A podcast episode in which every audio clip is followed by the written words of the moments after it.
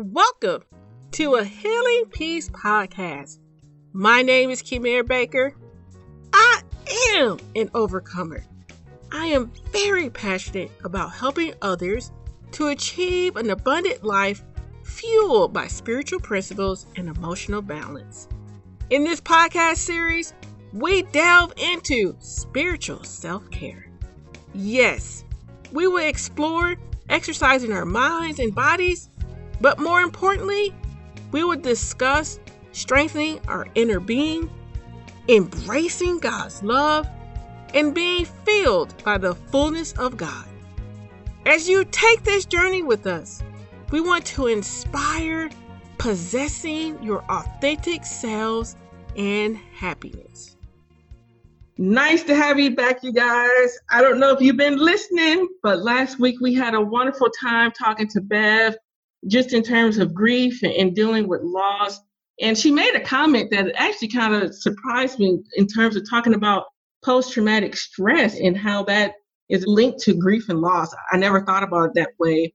But I had more questions and I asked Bev to come back so that we can continue to figure out how to manage ourselves during this time and feel comfortable. I mean, we'll never be 100% comfortable, but at least feel a little bit more victorious about the things that we're experiencing. So, Bev, welcome back to the show. Thank you. It's good to be here again. Yes. And for those who didn't listen last week, great opportunity to go back and listen. Please, Bev, let people know a little bit of who you are. For okay. those who, yeah. Okay. Last time I forgot to mention that I'm a licensed professional counselor Oh, that's important. Right, in the state of Texas. And I'm also a licensed chemical dependence counselor, and I have my certified sexual addiction therapy. I'm a candidate for CSAT, so I help people with sexual addiction and porn addiction and things like that as well. I definitely look at things through a lens of trauma because of what happened to me as a young adult losing not one but two children back to back suddenly and unexpectedly the first one to sids and then the second one due to premature birth and then a really rocky ride through the nicu at the time. Charlotte would have been 39 this year and samuel 38 and of course i am very interested in helping people with their grief and loss issues. mm-hmm and their depression and their anxiety. I studied one of my things that I really studied out was post traumatic stress disorder during my master's because that was me. I'm in recovery for PTSD. So I feel like I get it. And we were talking about shared experiences. And I remember being taught that phrase, misery loves company. Oh, yeah, that's true. Right. Well, it's a lie. I've heard that a lot. Oh, it, bummer is a lie. It, but it, please explain. Yes, it's misery loves miserable company. Oh. I want to hear from people who've walked in my shoes and were successful getting through it rather than just somebody who's there and doesn't know what they're talking about and doesn't know how to be empathetic and so I think about Job's friends, and I heard one professor say, wow, the best thing they ever did was the first seven days when they just sat with Job and said nothing. Hmm.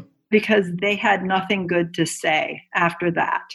Right. There was a lot of blaming and shaming. So, anyhow, just a thought there. And I think about the Me Too movement, by the way, and why that has been so successful is because women have been willing to share their stories of trauma, especially when it comes to sexual abuse.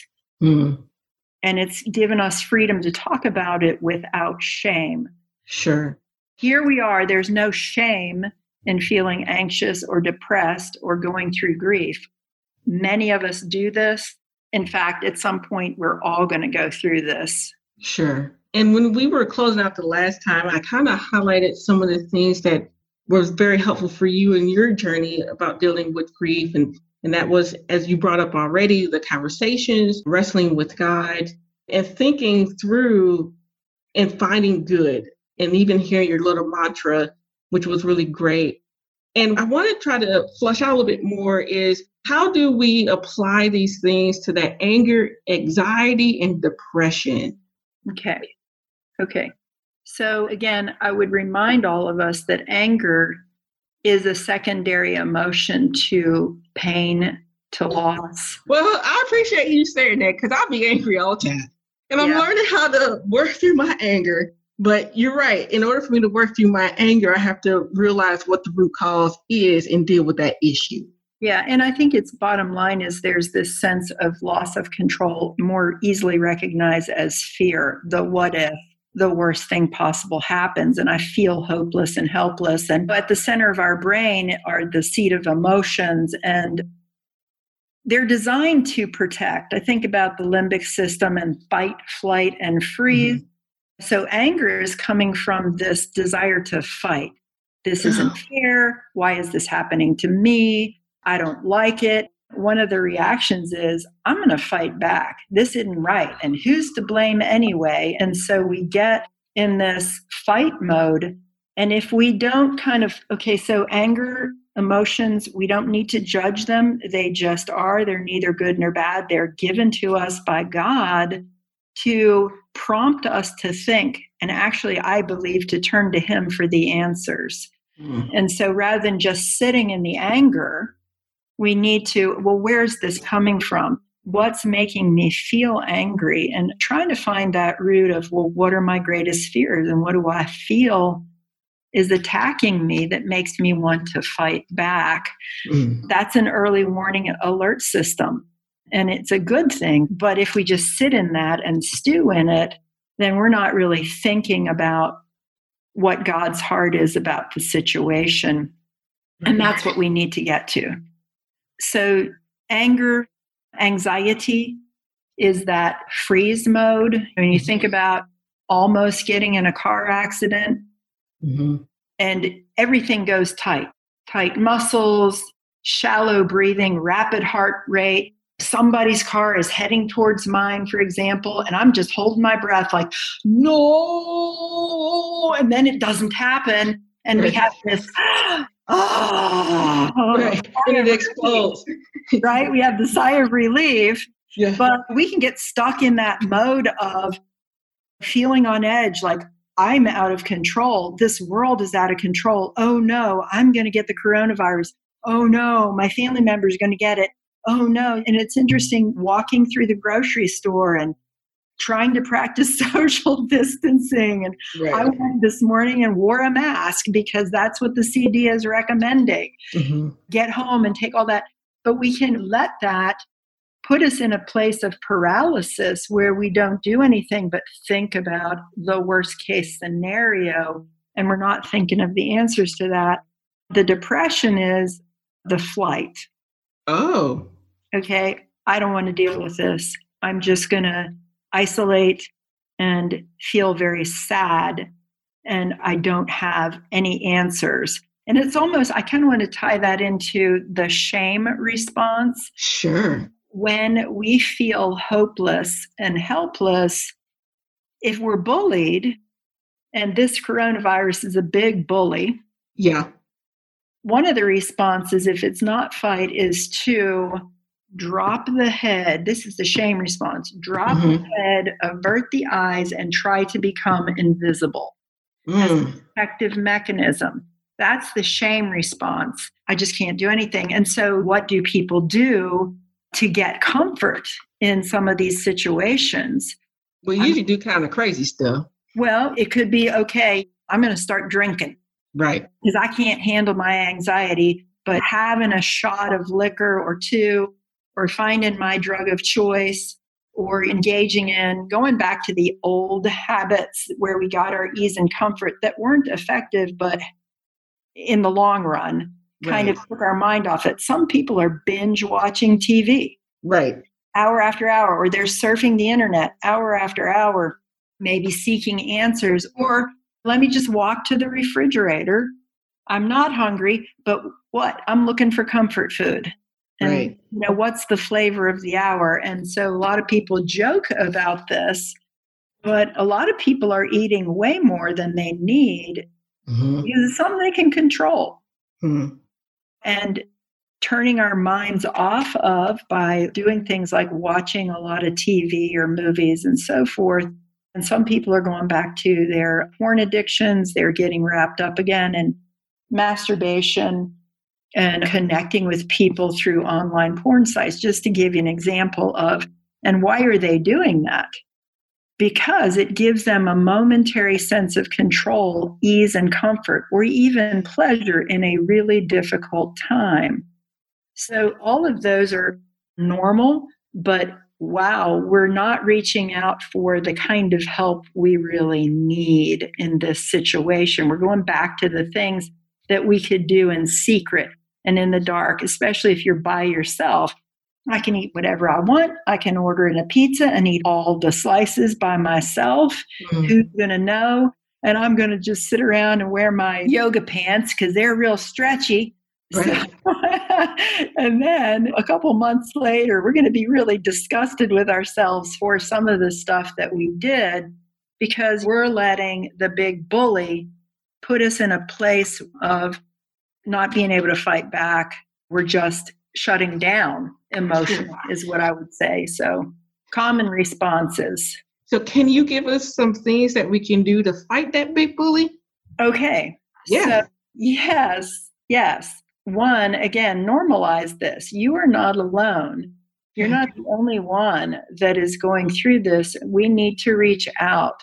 And I think I said this last time for me, and you, Camille, mm-hmm. we're both touchy feely kind of people. Yeah. We've been told, no, no, you can't touch. But we can see, but even on this call, we're just hearing each other auditorily. Well, I know your face. I can almost imagine you know, your facial reactions, but I can't. And I love, I'm doing online therapy with people, and I'm using Zoom or FaceTime or Duo when people are willing to do that online. And it's the next best thing. It's better than just being on the phone. Sure. See each other visually, and it's almost like, well, I can reach my hand and touch the screen, and you can put yours up there, and there's a sort of connection. So, connecting with people in the best way we possibly can. And I think if you are hunkering down in your home with family or significant others, you've got to connect. We need that touch. We need that communication. We don't want to just mindlessly binge watch TV or do superficial things. Those are great to have fun, but we also need to talk about what is bothering us. Mm-hmm. And some people really would benefit from finding a therapist that can talk to them online if they don't feel like their family is helpful to them. So I think about the importance of learning to practice mindfulness. So I've got a lot of feelings. Again, with mindfulness, I'm not going to judge the feeling as good or bad. They just are. They're trying to get my attention for a reason. And so, what I need to do is, first of all, I think take a deep breath. We talked about that in the previous podcast about right. breathing exercises. Yes. So thank you for bringing it back up. Yeah, we have this vagus nerve that travels from the brain and it wraps itself around our internal organs. It is the thing where if you are watching a creepy movie, it gives you this gut feeling, makes your skin crawl, your stomach might start hurting, or your heart starts beating rapidly it's related to well, what's coming in. The data that's coming in through my eyes prompts a thought process. But before it even gets to my frontal cortex, where I think, my executive functioning part of my brain, it's setting off alerts or warnings. Okay. And so the vagus nerve travels down and it's attached to the heart, your stomach, your intestines, and even that diaphragm muscle. So when we take the deep breath, the belly breath, and let that out slowly, it's like we're pushing a button that sends a signal back up to the brain. Okay, that was a sigh of relief. And it begins to generate neurochemicals that are going to help the midbrain or the limbic system, where the fight, flight, freeze responses are, and help them settle down enough to then help me feel safe and begin to engage my brain. my mm-hmm. executive functioning, decision making, rational thinking part of my brain. Mm-hmm. That makes sense. Yeah. So it's interesting. It's not the event in and of itself that causes the discomfort, it's how we think about the event Sure. that can keep this spiral of anxiety or depression or loss going. So I think other helpful things besides the deep breathing, and you can do the four square, you can think about that. Four counts in to breathe. And then hold for four, exhale for four, hold for four. And maybe the four count isn't quite right for you. It could be a three count, it could be a five count. But as you're doing that, you can even be praying, Thank you, God, as you breathe in for the air that we have. Thank you that you are in control. And as we breathe out, I'm letting go of my worries and my concerns. I'm giving them to you. And kind of working through things that way can be helpful. But oh, I lost my train of thought. I'm very sorry. That's okay. So the two things I got is still being creative and connecting yes. and using those around you to do that, to not fall into the trap of self-comforting. Yes. And the second one was breathing. Yes. And yes. And I wanted to add moving. Yes. Okay, so some of the other things practicing gratitude. Remember, Mhm. we went back to I had this mantra stop, drop, and pray with thanksgiving. Studies have shown that people who will create a gratitude list, adding five new things a day over a period of 21 days, notice improvement in their depression, their depression lifting because their focus is on Thanksgiving and what they have going for them. And I mean, it can be little things like I remember somebody challenging me, you need to list a thousand things Oh, for. And you know what? I sat down and for about two and a half hours, I was just writing stuff like thanks for my right eye, my left eye, for my hand, my right hand, my left hand, naming out family members and friends that I was very grateful for. And I had in probably two and a half hours at least 750 things that I'd handwritten. Let me tell you, that was revolutionary. But yeah, let me tell you, studies confirm what we already know is true through the scriptures, but movement. And I like that you brought this up. A 30 minute walk a day or two 15 minute walks in a day, mm-hmm. every day of the week, are every bit as beneficial as taking an antidepressant pill. But that consistency, and again, as you're walking, what are you thinking about? Are you noticing the beautiful outdoors surroundings? But taking it to another level, if you will work out an hour, six to seven days of the week, burning about 350 calories, which really isn't that hard of a workout. If you're consistently doing that six to seven days of the week, people have noticed a reduction in the feelings of anxiety and depression. Movement mm-hmm. is important.